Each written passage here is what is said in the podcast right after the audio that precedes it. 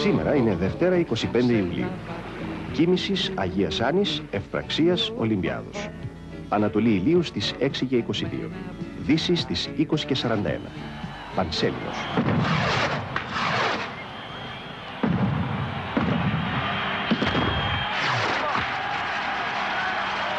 Καλωσορίσατε στο πάρτι μας.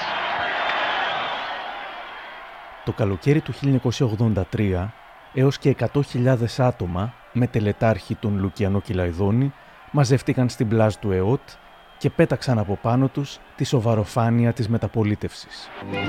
Πάμε μια βόλτα στη βουλιά καμένη, η πόλη μου πέφτει στενή. Τι θα πιούμε και στο τέλος πιωμένοι, κάνουμε μπάνιο γυμνή. Κι όταν στο τέλος χαράξει, τώρα χαράσει νωρίς, μπαίνουμε πάλι στα μάξι, κι ούτε μας ξέρει κανείς. Πάμε μια βόλτα στη δουλειά καμένη, να με το νιώθω καλά.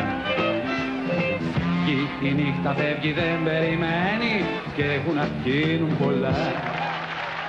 Οι εφημερίδες έγραψαν για μια νύχτα γεμάτη γυμνούς, μια νύχτα πνιγμένη στα ναρκωτικά, αλλά στην πραγματικότητα κάτω από την Πανσέλινο η Αθήνα έζησε το δικό της ανεπανάληπτο παραθαλάσσιο Woodstock.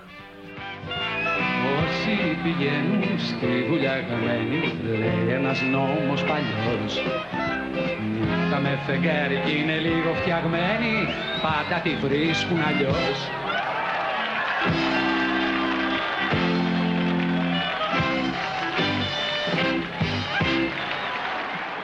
Αυτή είναι η ιστορία του. Είναι τα podcast της LiFO. Γεια χαρά! Είμαι ο Άρης Δημοκίδης και σας καλωσορίζω στα Μικροπράγματα, το podcast που φιλοδοξεί κάθε φορά να έχει κάτι ενδιαφέρον. Ακολουθήστε μας στο Spotify, τα Google ή τα Apple Podcasts. Την ιδέα για το σημερινό αφιέρωμα μου έδωσε ο Γιάννης Δημητρέλος.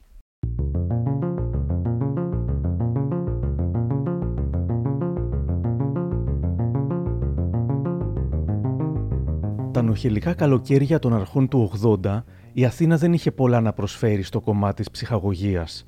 Γράφει η Σίσσυ Καραβία στη LiFO, στο άρθρο της «Το Beach Party μιας γενιάς». Έτσι, ό,τι συνέβη τον Ιούλιο του 83 είχε την αξία του μοναδικού και ίσως γι' αυτό έμελλε να μείνει στην ιστορία. Η επιτυχία της βραδιάς είχε αρχίσει να διαφαίνεται ήδη από τις προηγούμενες ημέρες. Τα 25.000 εισιτήρια 300 δραχμών είχαν εξαντληθεί και οι μαζικές αγορές τους έδειχναν ότι το κοινό που θα μαζευόταν θα ερχόταν σε παρέες ολόκληρες. Το πάρτι στη Βουλιαγμένη σφράγισε τα νιάτα πολλών, αλλά και την καριέρα του Λουκιανού Κελαϊδόνη. Χρόνια μετά, η Μαλβίνα Κάραλη φτιάχνει το πορτρέτο του και το πάρτι, όπως και οι βουτιές, είναι εκεί. Ο Λουκιανός, πολύ περισσότερο από ό,τι έχει μπει στη μουσική ζωή αυτού του τόπου, έχει μπει στις ζωές μας. Μας έχει καλέσει σε πάρτι πολύ πιο συχνά από ό,τι σε συναυλίες και σε γήπεδα. Έχουμε ποδοπατηθεί για χάρη του, έχουμε πάει στα πάρτι και πάνω στον ενθουσιασμό μας έχουμε κάνει και μερικές βουτιές βέβαια. Αλλά φαίνεται πως αυτό εδώ το παιδί πιστεύει πως θάλασσα λανθασμένη δεν γίνεται, σωστό και ποιητικό. Έτσι έχει χρεωθεί όχι μόνο τις ρηψοκίνδυνες βουτιές μας, αλλά και πολλά άλλα πράγματα, τα οποία δεν θα τα πούμε από εδώ αυτή τη στιγμή. Μπορεί τώρα η έννοια του beach party να είναι τελείως συνηθισμένη, όμως τότε ήταν ένα εξωτικό φρούτο για την Ελλάδα. Πολλές φορές ρωτήθηκε ο Κυλαϊδόνης για την έμπνευσή του. Εδώ από το Λευτέρη Παπαδόπουλο. Έχεις αφήσει πίσω εκείνο το μεγαλειώδες πάρτι συνδυασμένο. Μπορείς να μου πεις πώς ξεκίνησε, με ποια λογική, γιατί το έκανες; Μια εξήγηση ακροβατή μεταξύ ποίησης και ονείρου. Η ιδέα για το, για το πάρτι στη Βουλιαγμένη ανήκει σε ένα χώρο καθαρά ποιητικό. Δηλαδή, ούτε εγώ ξέρω καλά-καλά πώς συνέλαβα αυτή την ιδέα. Με ρωτάνε καμιά φορά αν είναι δικιά μου ιδέα. Φυσικά είναι δικιά μου ιδέα. Η δημοσιογράφος Πέπη Ραγκούση, που τότε εργαζόταν στη δισκογραφική εταιρεία που ήταν ο Κυλαϊδόνης, στη Λύρα του Πατσιφά, θυμάται πως η Αμερική ήταν αυτή που ενέπνευσε κατά βάθος το πάρτι. Μου λέει σήμερα. Ο Λουκιανός δεν είχε πάει τότε στην, μέχρι τότε στη Νέα Υόρκη, στην Αμερική γενικά. Και είχε κανονίσει να πάει στο Λος Άντζελες που είχε συγγενείς. Λέω εγώ σε τέτοιες μέρες θα πάω στη Νέα Υόρκη. Και γυρίζοντας από το Λος Άντζελες βρεθήκαμε. Και έκατσε 4-5 μέρες, γυρίσαμε, του άρεσε, είχε μαγευθεί. Αλλά θυμάμαι ένα βράδυ που είμαστε κάτι σε ένα τέλει, ας πούμε, ξενυχτισμένοι. Μου λέει, εγώ θέλω να κάνω ένα πάρτι ρε παιδί μου, σαν όχι συναυλία, ένα πάρτι. Έτσι μου λέει λίγο, λίγο αμερικανιά για να σου το πω τώρα με σημερινές λέξεις, δεν θυμάμαι τη λέξη είπε. Και λέω μακάρι να το κάνεις. Και άρχισε η ιστορία τι θα γίνει όταν πει στον Πατσιφά ότι θέλει να κάνει ένα πάρτι εν είδη συναυλίας. Μετά όταν γυρίσαμε στην ε, Αθήνα σε λίγες μέρες με παίρνει τηλέφωνο και μου λέει εντάξει θα το διοργανώσω, το συνεννοήθηκα κτλ. Ο Κυλαϊδόνης θα αφηγηθεί το 2001 στην εκπομπή της Πόπης Τσαπανίδου στην ΕΡΤ το πώς ξεκίνησαν όλα. Το προηγούμενο καλοκαίρι, Ιούλιο του 82, είχα κάνει τον πρώτο μου λικαβητό. Ήταν ε, μεγάλη εκδήλωση για μένα. Επέμεινε ο Βασίλης ο Βασιλικός και τελικά μεταδόθηκε και ζωντανά από την τηλεόραση. Του είπα, φοβάμαι θα κόψει κόσμο από το λικαβητό, όχι λέει μη φοβάσαι καθόλου κτλ. Πράγμα που έγινε κιόλας. Αυτή η συναυλία έχει μεγάλη απήχηση και κόσμος ανέβηκε πολύ. Την είδε και όλη η Ελλάδα. Μιλάμε για το 82 όταν ήταν δύο κανάλια. Δεν ξέρω τι έπαιζε το άλλο κανάλι, ας πούμε. Ήταν μια συναυλία με πολύ μεγάλη απήχηση και πολύ καλό κόσμο. Δεν είχαμε επεισόδια. Ε, έτσι λοιπόν μου έμεινε μια αίσθηση ότι θα ήθελα κάποτε να ευχαριστήσω αυτόν τον κόσμο για το ήθος που έδειξε εκείνο το βράδυ σε εκείνη τη συναυλία. Είχαν αρχίσει ήδη να γίνονται διάφορες σπασίματα, πετάγματα κτλ. Πράγματα που δεν είχε καθόλου τέτοιου είδους ε, φαινόμενα η βραδιά. Έμενα στο παλιό ψυχικό. Σκέφτηκα να κάνω ένα πάρτι σε ένα δασάκι που είχα κοντά στο σπίτι, ένα μικρό παρκάκι ας πούμε. Είπα μωρέ που δεν θα χωρέσουν αυτοί, άσε μπορούν να βάλουν και καμιά φωτιά κτλ. Φαντάζομαι κάποιο βράδυ, στον ύπνο μου, στον ξύπνο μου, δεν ξέρω πού ακριβώς, ένωσα τρία τραγούδια που προπήρχαν. Τα θερινά σινεμά με το Είναι κάτι νύχτες με φεγγάρι, το Πάμε μια βόλτα στη Βουλιαγμένη και το Θέλω ένα βράδυ να κάνω ένα πάρτι. Αυτά τα τρία τραγούδια γέννησαν την ιδέα του να κάνω ένα πάρτι στη Βουλιαγμένη. Γιατί στη Βουλιαγμένη, γιατί Βουλιαγμένη είναι ένα μέρος που περάσαμε τα παιδικά μας χρόνια. Ήταν η πιο μακρινή παραλία που μπορούσαμε να πάμε τότε. Από την Κυψέλη δηλαδή. Η Βουλιαγμένη ήταν το τέρμα. Η πλάζ έχει μια ομοιότητα με το, με το κύλο του θεάτρου του Ρωμαϊκού. Δηλαδή ο κόσμος θα μπορούσε να είναι σε ένα ημικύκλιο όπως και ήταν. Λογικά λοιπόν η ορχήστρα, το κέντρο του, του κύκλου ας πούμε, ήταν μέσα στη θάλασσα. Είπα λοιπόν θα βάλουμε μια. Η ορχήστρα θα είναι μέσα στη θάλασσα. Αυτή είναι η αρχιτεκτονική πλευρά της, ε, του στισίματος της βραδιάς. Από εκεί αρχίζουν τα πρακτικά. Τα πάρτι ήταν ξεπερασμένα εκείνη την εποχή. Οι μεγάλες συναυλίες γίνονταν σε γήπεδα και ήταν ακριβώς αυτό, συναυλίες. Για να επαναφέρει τα πάρτι των 50s και των 60s, όπου δεν έπαιζε μόνο η live μουσική σημαντικό ρόλο, ο Κυλαϊδόνης μπλέχτηκε με την ελληνική γραφειοκρατία, Περιέργως βγήκε νικητής. Τότε ήταν υπουργός πολιτισμού η Μελίνα. Η Μελίνα ήταν φίλη μας. Φιλοφίλη μας με μένα και την Άννα τη Βαγενά. Είπαμε στη Μελίνα λοιπόν ότι θέλω μια πλάζ του ΕΟΤ ε, κτλ. Μου είπε θα σου κλείσω ένα ραντεβού με τον Παναγόπουλο. Ο Παναγόπουλος ήταν ο διευθυντής του, του ΕΟΤ τότε. Ήταν Γενάρης λοιπόν, χιόνιζε ένα πρωί και με την Άννα κατεβήκαμε και πήγαμε στο νεό στην Αμερική. Και του είπα, θέλω μια Δευτέρα, 25 Ιουλίου, ξέρω εγώ, την πλάζ ε, του ΕΟΤ στη Βουλιαγμένη. Μου είπε, γιατί ειδικά έτσι. Λέω, γιατί έχει φεγγάρι και θέλω αυτή την. Λέει, έχουμε πάρα πολλές πλάζ, έχουμε στη Βούλα, έχουμε στη Βάρκηζα. Λέω, μην το συζητά. Αυτή την... Μπορώ να έχω αυτή την πλάζ. Μου είπε, θα σας τη δώσουμε.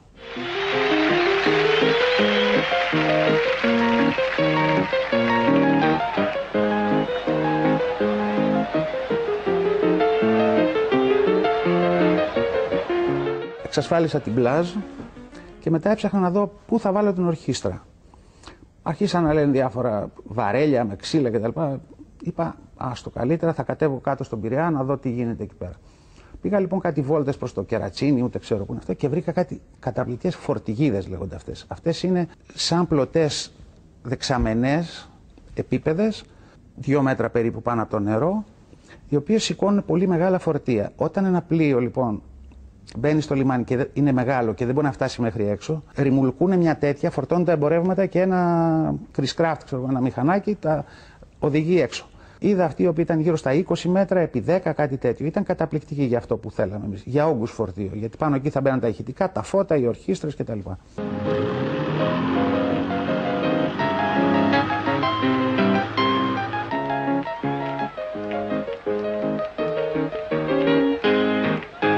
Πήγα στον ε, ναυτικό όμιλο Βουλιαγμένης. Ήταν πρόεδρος ο Δημήτρης ο Αμουριανός. Του είπα: Θέλω τη συνεργασία σας, γιατί ο κόσμος θα είναι εδώ στην πλάζη, η εξέδρα θα είναι εδώ. Δεν μπορούν οι καλλιτέχνες να περνάνε μέσα από τον κόσμο, θα έχουμε προβλήματα. Άρα να ξεκινάνε με αυτά.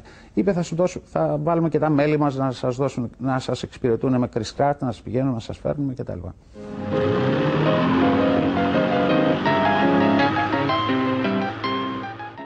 Χρειάστηκε όμως σκληρή δουλειά πρώτα απ' όλους από τον ίδιο τον Κυλαϊδόνη, που επέλεξε με πολύ προσοχή τους συνεργάτες του, όλοι ένας και ένας στον τομέα τους. Ο κορυφαίος ραδιοφωνικός παραγωγός και τότε και τώρα, Γιάννης Πετρίδης, επιλέχθηκε για να παίζει μουσική στα διαλύματα ώστε να διασκεδάσει όσους βρίσκονταν στην πλάζ. Όμως, μετά από πρόταση του ίδιου του Κυλαϊδόνη, στην διευθύντρια του δεύτερου προγράμματος, τη Σοφία Μιχαλίτση, ο Πετρίδης βρέθηκε να κάνει κάτι ακόμα μεγαλύτερο από αυτό επειδή αυτή η βραδιά μεταδιδόταν κατευθείαν από το ραδιόφωνο, πέντε ώρες, ας πούμε, δηλαδή άρχισε να μεταδίδει το ραδιόφωνο στι 9 και τελείωσε στι 2, ξέρω κάτι τέτοιο. DJ της βραδιάς και συντονιστής, ας πούμε, που να καλύπτει τα κενά ανάμεσα στον ένα καλλιτέχνη και στον άλλο ήταν ο Γιάννης ο Πετρίδη. Το οποίο είχαμε κάνει ήδη μια προετοιμασία και λέγαμε ότι ανάμεσα σε αυτή την παρουσία και στην άλλη, τι είδος μουσική να βάλουμε. Και βάζαμε 50, 60, 70. Ο Γιάννης τα έκανε καταπληκτικά αυτά τα πράγματα. Δηλαδή, έχω κάπου αυτές τις κασέτες που όταν τις ακούω γιατί εκείνο το βράδυ δεν μπορούσα να ακούω και ραδιόφωνο και να ξέρω τι γίνεται κτλ. Υπήρχαν τρεις σταθμοί στο ραδιόφωνο. Oh. Τα κρατικά. Το δεύτερο πρόγραμμα λοιπόν που ήταν το κατεξοχήν εμπορικό σταθμό στο ραδιόφωνο, μετέδιδε ο Γιάννης ο Πετρίδης το τι γινόταν στη Βουλιαγμένη. Έτσι, όσοι δεν είχαν έρθει, ακούγανε ότι αυτό που γίνεται στη Βουλιαγμένη δεν έχει ξαναγίνει. Πέντε ώρες μετάδοση ζωντανά από τη Βουλιαγμένη. Ο Γιάννης είναι. Ο Γιάννης. Μέγας. Έβαζε μουσική. Ο Γιάννης Μέγας. Μίλησα σήμερα με τον Μέγα Γιάννη Πετρίδη και του ζήτησα να μας πει για την προετοιμασία εκείνης της βραδιάς. Αυτά που συζητούσαμε περισσότερο ήταν τι μουσική θα παίξω. Ο Λουκιανός ήταν ένα καθαρά παιδί του rock and roll. Οπωσδήποτε θα υπήρχαν τραγούδια από την πρώτη εποχή του rock and roll, δηλαδή δεκαετία του 50 αλλά και Beatles αργότερα, δεκαετία του 60. Εγώ κάθισα και έκανα ένα γκρουπάρισμα των ε, τραγουδιών στην αρχή και μετά τα ανακάτεψα σε ένα διάλειμμα ήταν ε, rock and roll, σε ένα άλλο ήταν δεκαετία του 60 και μετά συγκροτήματα και καλλιτέχνες από τη δεκαετία του 70 και του 80 που η μουσική πια ήταν διαφορετική. Θυμάμαι ότι είχα παίξει ακόμα και Led Zeppelin και soul και την αρχή ας πούμε του punk, οπωσδήποτε class, εποχή δηλαδή 79-82. Ο Λουκιανός ήρθε στην ΕΡΤ και συνάντησε την ε, Σοφία Μιχαλίτση που ήταν η διευθύντρια του δεύτερου προγράμματος και μία από αυτές που είχαν ανανεώσει πάρα πολύ το ραδιόφωνο στα χρόνια της δεκαετίας του 70 με καταπληκτικές εκπομπές τότε από πολλούς νέους συνεργάτες. Παράλληλα με αυτά που έκανε ο Χατζηδάκης στο τρίτο. Έτσι λοιπόν της πρότεινε να μεταδώσω την ε, συναυλία ζωντανά. Εγώ δεν είχα, στην αρχή ήμουν λίγο επιφυλακτικός γιατί δεν ξέρω πώς θα μπορούσα να ανταποκριθώ. Όμως μετά το σκέφτηκα τις επόμενες μέρες και λέω, Ε, θα το καλύψω και με τα τραγούδια που θα παίζω. Νομίζω και αυτό το τονίσε ο Λουκιανό πολλές φορές ότι έπαιξε λοιπόν ρόλο αυτή η μετάδοση στον κόσμο που ήταν σε αυτοκίνητα, πήγαιναν ίσως σε μια άλλη εκδήλωση, να κατέβουν προς τη Βουλιαγμένη. Έγινε ένα διαχώρητο αρκετά χιλιόμετρα πριν από την ε, πλάζα, ας πούμε, από όλες τις κατευθύνσεις που ερχόντουσαν. Βέβαια δεν το είδαν όλοι, κάποιοι ήταν και απ' έξω από, το, από την πλάζα και τα άκουγαν από το ραδιόφωνο. Ο ήχος στη συναυλία θυμάται η καραβία, ήταν μάλλον κακός, καθώς τα μηχανήματα που χρησιμοποιήθηκαν δεν ήταν αρκετά ώστε να μπορούν να καλύψουν τέτοιο πλήθος κόσμου. Ευτυχώς πολλοί είχαν μαζί τους το τρανζίστορ και συντονίστηκαν στο δεύτερο πρόγραμμα και στην αναμετάδοση της συναυλίας από τον Πετρίδη, συμπληρώνοντας αδιαμαρτύρητα τα κενά και αδιαφορώντας ουσιαστικά για το τεχνικό κομμάτι, παρασυρμένοι από το γενικότερο κλίμα εφορίας της νύχτας. Οι εκπλήξεις και οι μυστικοί καλεσμένοι είχαν κρατηθεί σαν τα σφράγιστα μυστικά. Δεν ανακοινώθηκαν ποτέ. Αυτά τα είδε ο κόσμος εκείνο το βράδυ όσοι ήταν εκεί. Η αφίσα της Βουλιαγμένης είναι μια πάρα πολύ λιτή αφίσα, η οποία έλεγε Πάρτι στη Βουλιαγμένη. Δευτέρα 25 Ιουλίου. Αυτά. Τίποτα άλλο. Παρένθεση. Εκτός από την αφίσα, υπήρξε και ακόμα πιο εφάνταστο μάρκετινγκ. Η Πέπη Ραγκούση μου λέει σήμερα πως είχαν βρει ένα εντυπωσιακό αυτοκίνητο αντίκα από τα 50s, τελείως κυλαϊδονικό, σε ένα χρώμα κοκαλί, ξεσκέπαστο από πάνω. Ήταν φίλος μας αυτός που το είχε, Κώστας Χάγερ, και είχε ε, πάρει ο Λουδιανό μία αφίσα για το πάρτι της βουλιαγμένης μπροστά, μία πίσω, ήταν και τεράστιο αυτό το αυτοκίνητο και από μία στα πλάγια. Και ήμασταν τώρα με αυτό το αυτοκίνητο που έβγαζε μάτι και είχαμε αναλάβει κατά κάποιον τρόπο και ένα είδος διαφήμιση, να δεις πόσο χειροποίητα ήταν τα πράγματα τότε. Και τα βράδια, ξέρω εγώ, μία εβδομάδα, δέκα μέρε πριν, πριν τη συναυλία, γυρνούσαμε τα βράδια στην Αθήνα και κόρναρε ο Κώστας, μερικές φορές και ο Ολυμπιανό μαζί, στους δρόμους της Αθήνας για να διαφημίσουμε τη συναυλία. Αλλά θυμάμαι γιατί μας κοιτούσαν καλά-καλά και αρχίσανε και μας να μας χειροκροτούσαν. Να μας χειροκροτούσαν, μάλλον κοροϊδευτικά. Γιατί βγάλαμε, βάζαμε και τραγούδια τύπου 50-60s ε, και σε, στο ραδιοκασετόφωνο και με το ανοιχτό αυτοκίνητο χορεύαμε από πίσω Λαχοπούλου. Κανονικά. Και τραγουδούσαμε τέτοια τραγούδια και γυρίζαμε βόλτα στην Αθήνα τα βράδια μια, μια μισή, δύο ώρες για να κάνουμε, ξέρεις, να κάνουμε τώρα για τη συναυλία. Ο ντόρος, χάρη στο ραδιόφωνο αλλά και στο χειροποίητο μάρκετινγκ, ήταν τεράστιος. Μιλώντας το 5 στον Λευτέρη Παπαδόπουλο, ο Κυλαϊδόνη θυμάται. Ο κόσμος το ευχαριστήθηκε. Υπάρχουν εδώ παιδιά του συνεργείου που ήταν εκείνο το βράδυ και πέσανε με τα ρούχα στη θάλασσα. το λέγανε πριν. Ήταν ένα μεγαλειώδες γεγονός. Ο κόσμος το έκανε. Ασφαλώς. Η προσέλευση του κόσμου το έκανε. Η οποία ήταν για μένα και βασανιστική, πρέπει να σου πω. Δηλαδή, εγώ έφτασα μέχρι σε ενός σημείου και σε έβριζα κιόλας. Έφτασα μέχρι τη μέση. Επίσης μου είπαν ότι εκείνο το βράδυ δεν παίξαν τα θερινά σινεμά στην Αθήνα. Δεν πήγε κανείς. Ε, ναι, διέλυσε. Ναι, ήταν όλοι κάτω. Ναι. Και δεν μου είπαν ότι κάποια στιγμή έκλεισε βουλιαγμένης από την αρχή της, δηλαδή σχεδόν από το Σύνταγμα. Μπορείς να το συλλάβεις. Μπορώ να το συλλάβω. Κοίτα να δεις, Λευτέρη, πολλά πράγματα παίξαν ρόλο. Καταρχήν ήταν μια εποχή που ο κόσμος είχε μια ξενιασιά. Το 83 ήταν αλλιώς τα πράγματα. Ενδιαφέρον είναι πως πάντα εκ των υστέρων θεωρούμε ότι οι παλιότερες εποχές είχαν μια ξεχνιασιά. Δεν είναι όπως σήμερα, όποιο και αν είναι το σήμερα. Τότε, όποιο και αν ήταν το τότε, υπήρχε μια ξεχνιασιά. Εν τω μεταξύ το σήμερα της συνέντευξης στον Λευτέρη Παπαδόπουλο ήταν το 2005, ίσως τα τελευταία πραγματικά ξέγνιαστα χρόνια, σαφώς πιο ξέγνιαστα από το 1983, με αλλεπάλληλες εθνικές νίκες στον αθλητισμό, ακόμα και στη Eurovision, με καλή οικονομία, Ολυμπιακούς αγώνες. Καθώς μεγαλώνουμε, όλοι και ο Λουκιανός δεν ήταν εξαίρεση, έχουμε πάντα την τάση να θεωρούμε πως οι καλύτερες συνθήκες που υπήρξαν ποτέ ήταν κατά σατανική σύμπτωση ακριβώς την περίοδο που ήμασταν νεότεροι. Μετά η ξεχνιασιά εξαφανίστηκε από τον πλανήτη. Το φίλτρο της νοσταλγίας ωρεοποιεί πράγματα, όχι όμως και το εν λόγω πάρτι. Δεν χρειάστηκε κανένα φίλτρο για να λάμψει.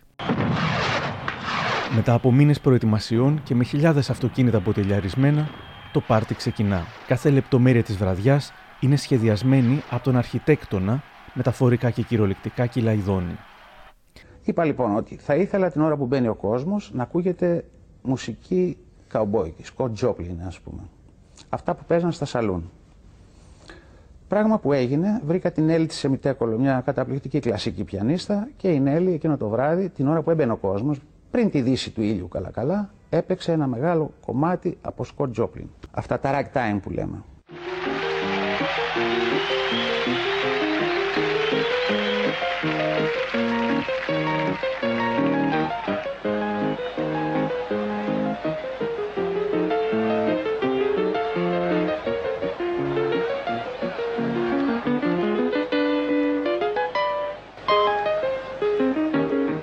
Μετά είπα θα ήθελα μια μεγάλη μπάντα με πνευστά να παίξει κομμάτια του Glenn Miller. Πράγμα που έγινε. Δηλαδή είχα μια ορχήστρα γύρω στα 16-17 άτομα.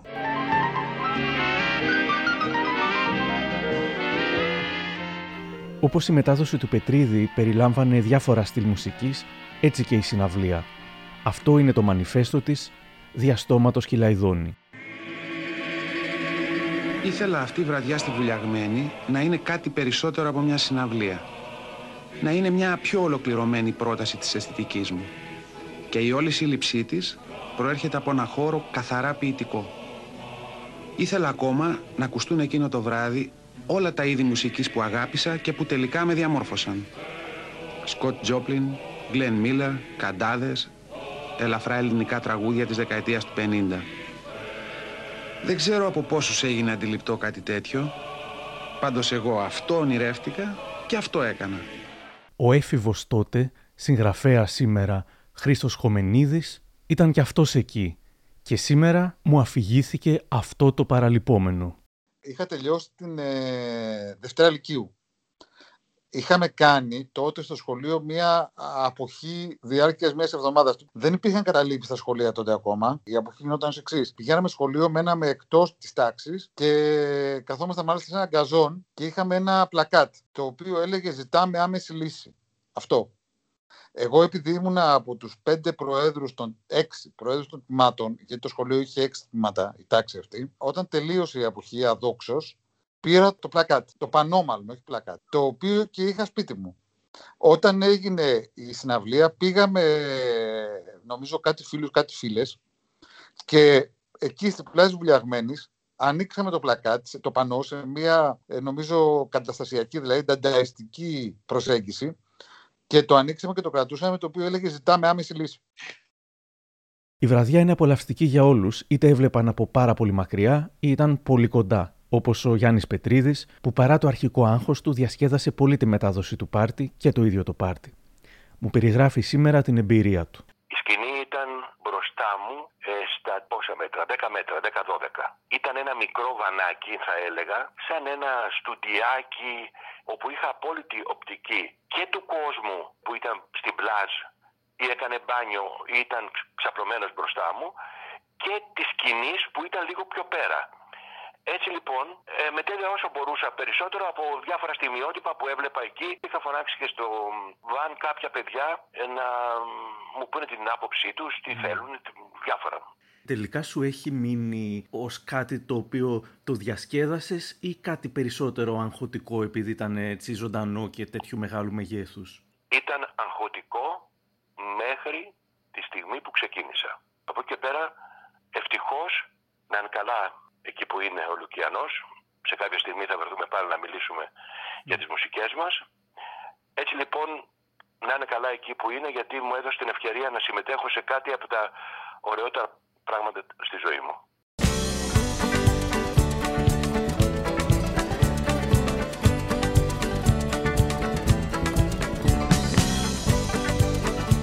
Το 2019, ο Θανάσης Κρεκούκιας έγραψε την εμπειρία του στο One Man, βρέθηκα στην πλάση της Βουλιαγμένης από σπόντα. Τρεις μέρες νωρίτερα είχα επιστρέψει στην Αθήνα από 15 κατασκήνωση και θα έφευγα στη συνέχεια για το χωριό μου. Ξεφυλίζοντα μια εφημερίδα, διάβασα για το πάρτι στη Βουλιαγμένη και αποφάσισα ότι δεν υπήρχε περίπτωση και λόγος να χάσω τέτοια ευκαιρία. Βέβαια, φίλοι και συμμαθητές απουσίαζαν όλοι σε διακοπές, αλλά είχα ήδη αποφασίσει ότι θα πήγαινα κι ας ήμουν μόνος μου. Έφυγα από το σπίτι γύρω στις 4 το απόγευμα και το λεωφορείο με είχε αφήσει έξω από την πλάζ περίπου μια μισή ώρα αργότερα. Η σύνθεση είχε απ' όλα. Αγόρια, κορίτσια, ζευγάρια, ολόκληρες οικογένειες, ακόμα και με μωρά μαζί τους. Έφηβους αλλά και άνω των 40, 50 και 60, ξέμπαρκους, μικρές και μεγάλες παρέες και φυσικά πολλούς, πάρα πολλούς τζαμπατζίδες που έκαναν την εμφάνισή τους μετά τις 7 όταν άνοιξαν οι πόρτες για να μπει ο κόσμος στην πλάζ. Εγώ είχα ήδη ενσωματωθεί σε μια φοιτητοπαρία από το Παγκράτη, γείτονες που τους είχα βρει τυχαία και κολλήσαμε μια χαρά, και όλοι πλέον περιμέναμε την έναρξη της συναυλίας. Γύρω στις 10 και 4 το βράδυ. Πρώτη φιλοξενούμενη της βραδιάς, η Μαργαρίτα Ζορμπαλά. Η Μαργαρίτα Ζορμπαλά έφτασε στην εξέδρα και τραγούδισε παλιά κομμάτια της δεκαετίας του 40, ενώ έκλεισε την παρουσία της ντουέτο με τον Λουκιανό στο Εγώ θα σ' αγαπώ κι ας μη σε νοιάζει. Κι όταν το σούρπο σαν τα ζευγαρώνουμε σαν δυο πουλιά. Ακολούθησε ο επόμενος καλεσμένος έκπληξη, ο Βαγγέλης Γερμανός, που ξεκίνησε με την κρουαζιέρα, συνέχισε με το σάλτο μορτάλε, τον απόκληρο και την πανιέρα, με τη συνοδεία του Γιάννη Γιοκαρίνη στα πλήκτρα, ξεσηκώνοντας τον κόσμο. Πάμε κρουαζιέρα!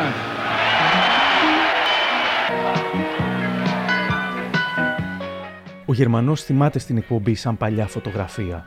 Ο κόσμος έδινε και αυτός τον τόνο. Μπορεί κάποιοι να διασκέδαζαν σε μια γωνία για πάρτι τους. Κάποιοι άλλοι να παρακολουθούσαν ας πούμε, και να τραγουδάγανε μαζί με εμάς. Κάποιοι άλλοι να κολυμπάγανε δίπλα μας. Το πλοίο θα σαλπάρει το βράδυ Πάρε το μετρό για τη Επόμενος superstar καλεσμένος έκπληξη ήταν ο Διονύσης Σαββόπουλος, εντυπωσιασμένος από το μεγάλο πλήθος που είχε συγκεντρωθεί στην ακτή. Είναι απίστευτο, είστε όλοι εδώ. Εγώ περαστικός, περαστικός ήμουν. Εμείς σταθμεύσαμε εδώ πέρα με δύο φίλους λόγω της πρόσκλησης Πιλαϊδόνη. Ας μας συγχωρεί που είμαστε λειψοί, αλλά νομίζαμε ότι ήταν πάρτι και βεγγέρα, ενώ είναι η υπερπαραγωγή της φίλος φίλου που δεν έκανε ποτέ της. Μ' αγαπάει τη μια, την άλλη με ξεχνάει.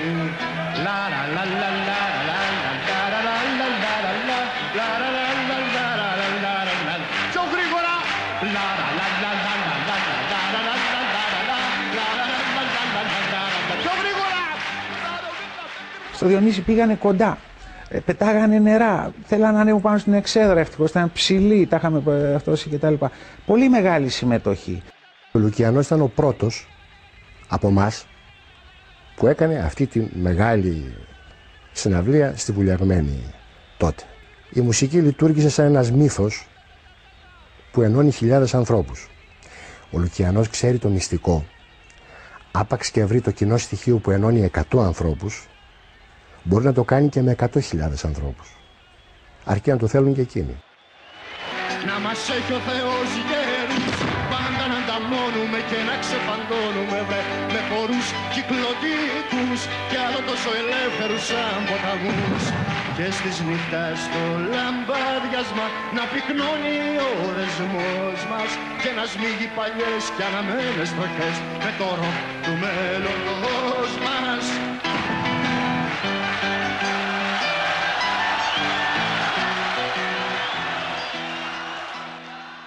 Όλοι το ήθελαν και ανυπομονούσαν για τη συνέχεια των εκπλήξεων.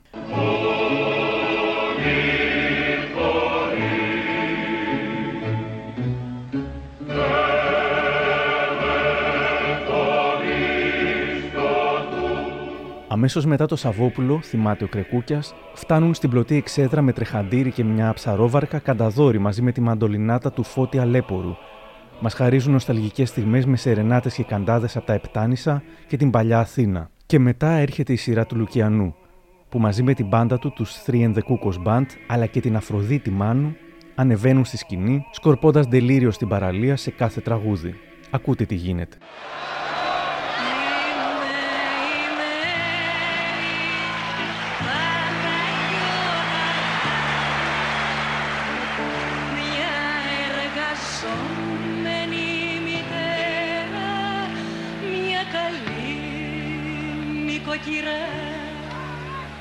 Φυσικά από το ρεπερτόριο δεν θα μπορούσαν να λείπουν ούτε το πάρτι, ούτε οι βουλιαγμένοι, ούτε οι άλλες μεγάλες επιτυχίες του Λουκιανού που έμεινε στην εξέδρα μέχρι τα ξημερώματα. Η Πέπη Ραγκούση ήταν εκεί ως εργαζόμενη της Λύρα και ενώ κανονικά δούλευε και έκανε πολύ αφοσιωμένη τη δουλειά της, ξέφυγε κι αυτή. Με την καλή έννοια. Έφυγα από εκεί, δεν ήξερα.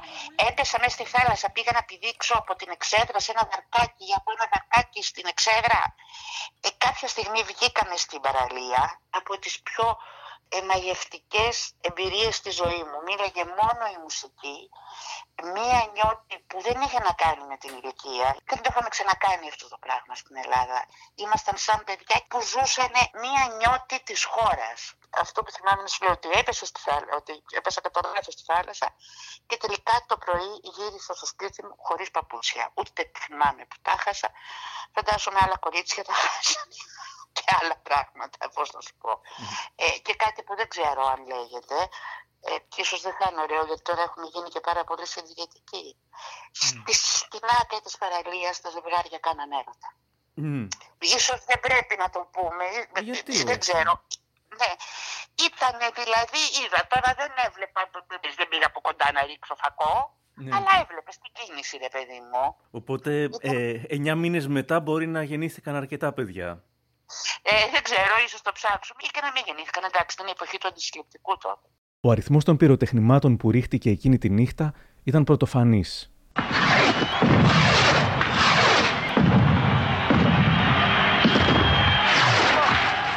Για να γίνει αυτή η βραδιά, επειδή είχαμε και καύση πυροτεχνημάτων, ας πούμε, τα οποία είναι σήμα ε, που εκπέμπουν τα πλοία όταν έχουν ναυάγιο, από το Φλεβάρι περίπου, σε αυτό το δελτίο που είναι για τους ναυτιλωμένους κτλ.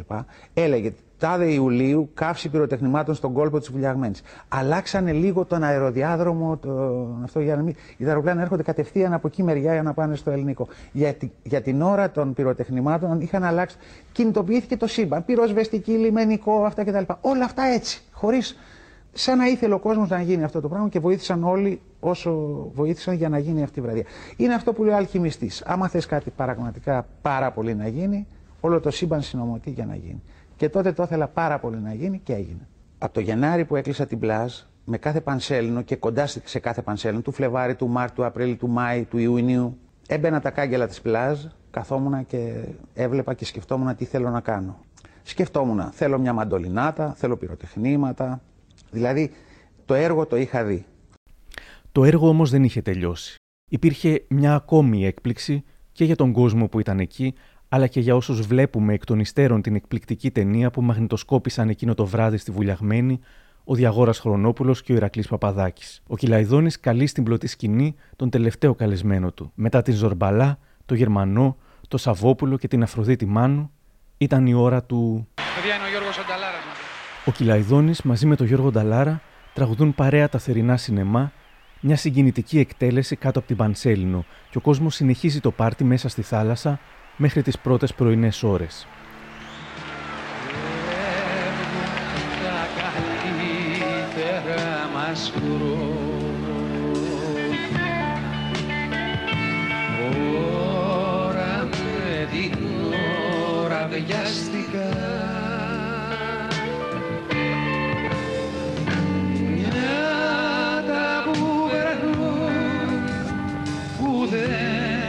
πρωινέ ώρε.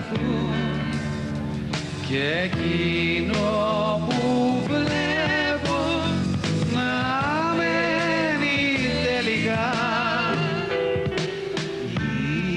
είναι κάτι χθες με φεγγάρι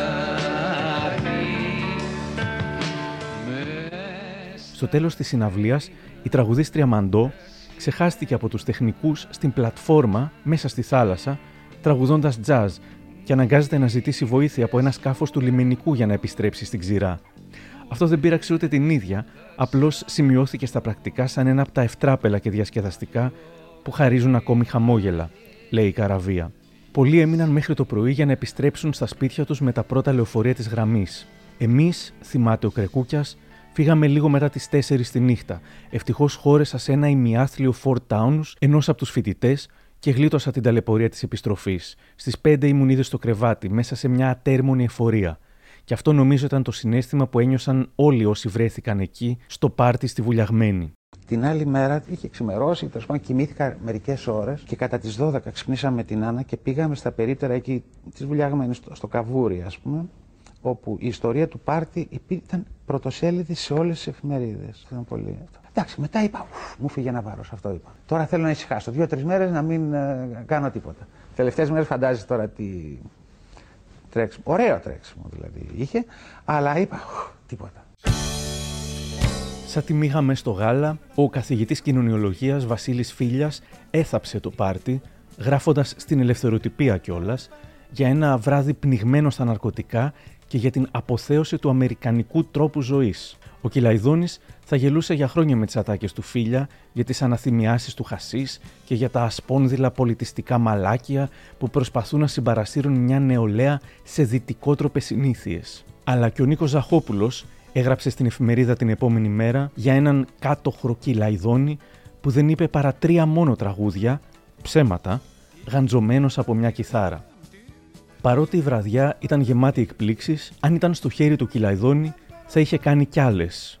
Ήθελα να κάνω κι άλλα πράγματα εκείνο το βράδυ στη δουλειά μου. Α πούμε, ήθελα να υπάρχουν πηγολαμπίδες.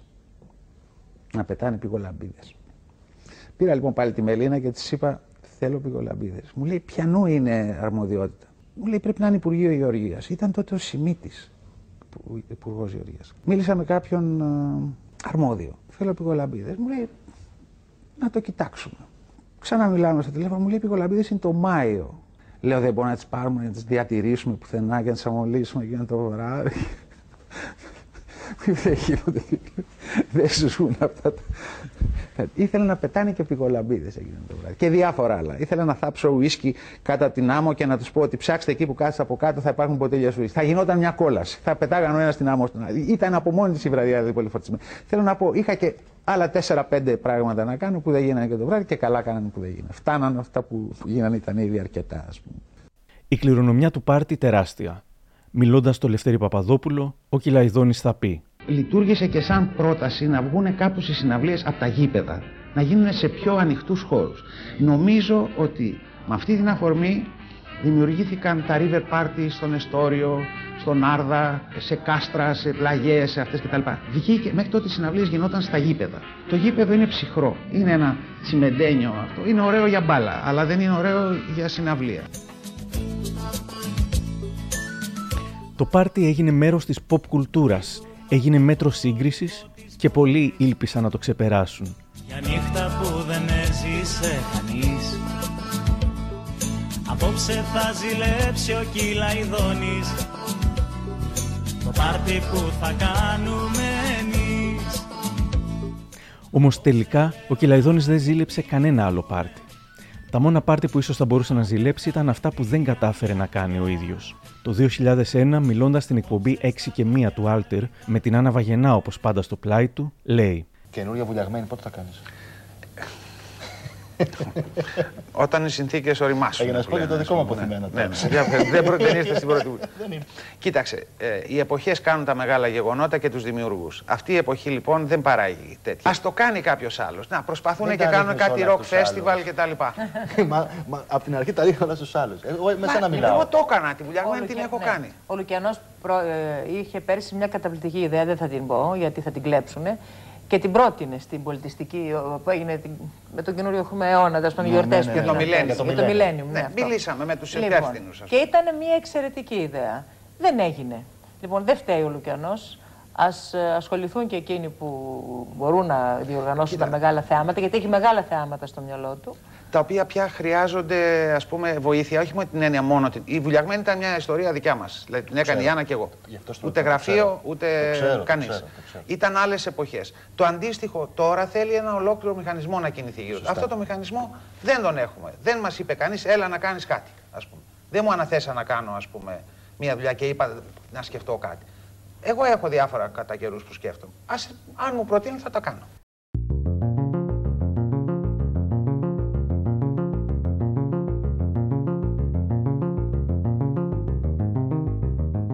Πέρασαν δεκαετίες. Το 2017 ο Λουκένος Χιλαϊδόνης έφυγε από τη ζωή.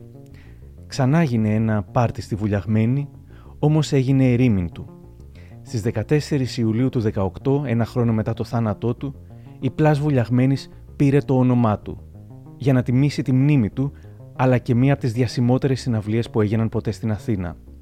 Η τελετή μετονομασίας συνοδεύτηκε από μουσική εκδήλωση, με το Φίβο Δελιβοριά, το Δώρο Δημοσθένους και την κόρη του Λουκιανού Μαρία Κυλαϊδόνη. Τη συναυλία συνόδευσαν βιντεοπροβολές με αποσπάσματα από το θρηλυκό πάρτι του 83. Ερχόταν από τη Νέα Κυψέλιο που γεννήθηκε και μεγάλωσε με τα φιλαράκια του εδώ, 13-14 χρονών πιτσιρικάδες και κοιμόντουσαν το βράδυ εδώ είχε αμόλουφους. Τότε ερχόταν με λεωφορείο και από τότε αγαπούσε τη βουλιαγμένη. Ο Λουκιανός ανήκε σε όλους σε όλες τις κοινωνικές τάξεις και σε όλες τις ηλικίες. Όλοι τον αγάπησαν και όλοι τον αγαπούν. Στο βιβλίο της «Κίτρινο υποβρύχιο» η Σεμίνα Διγενή συμπυκνώνει τη βραδιά.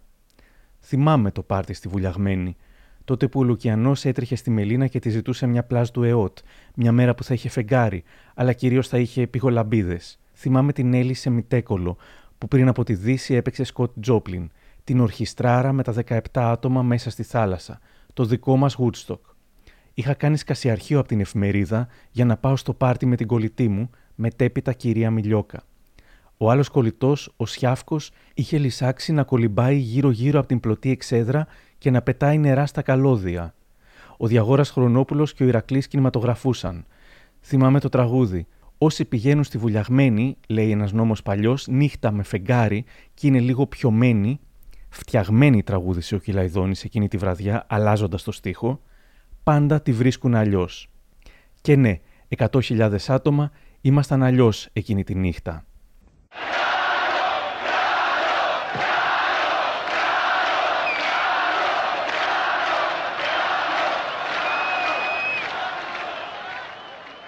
Δυστυχώς δεν έχει άλλο.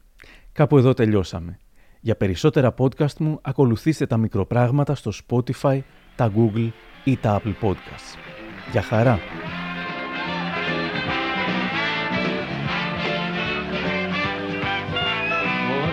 πηγαίνουν Σκριβούλια χαμένη λέει ένας νόμος παλιός.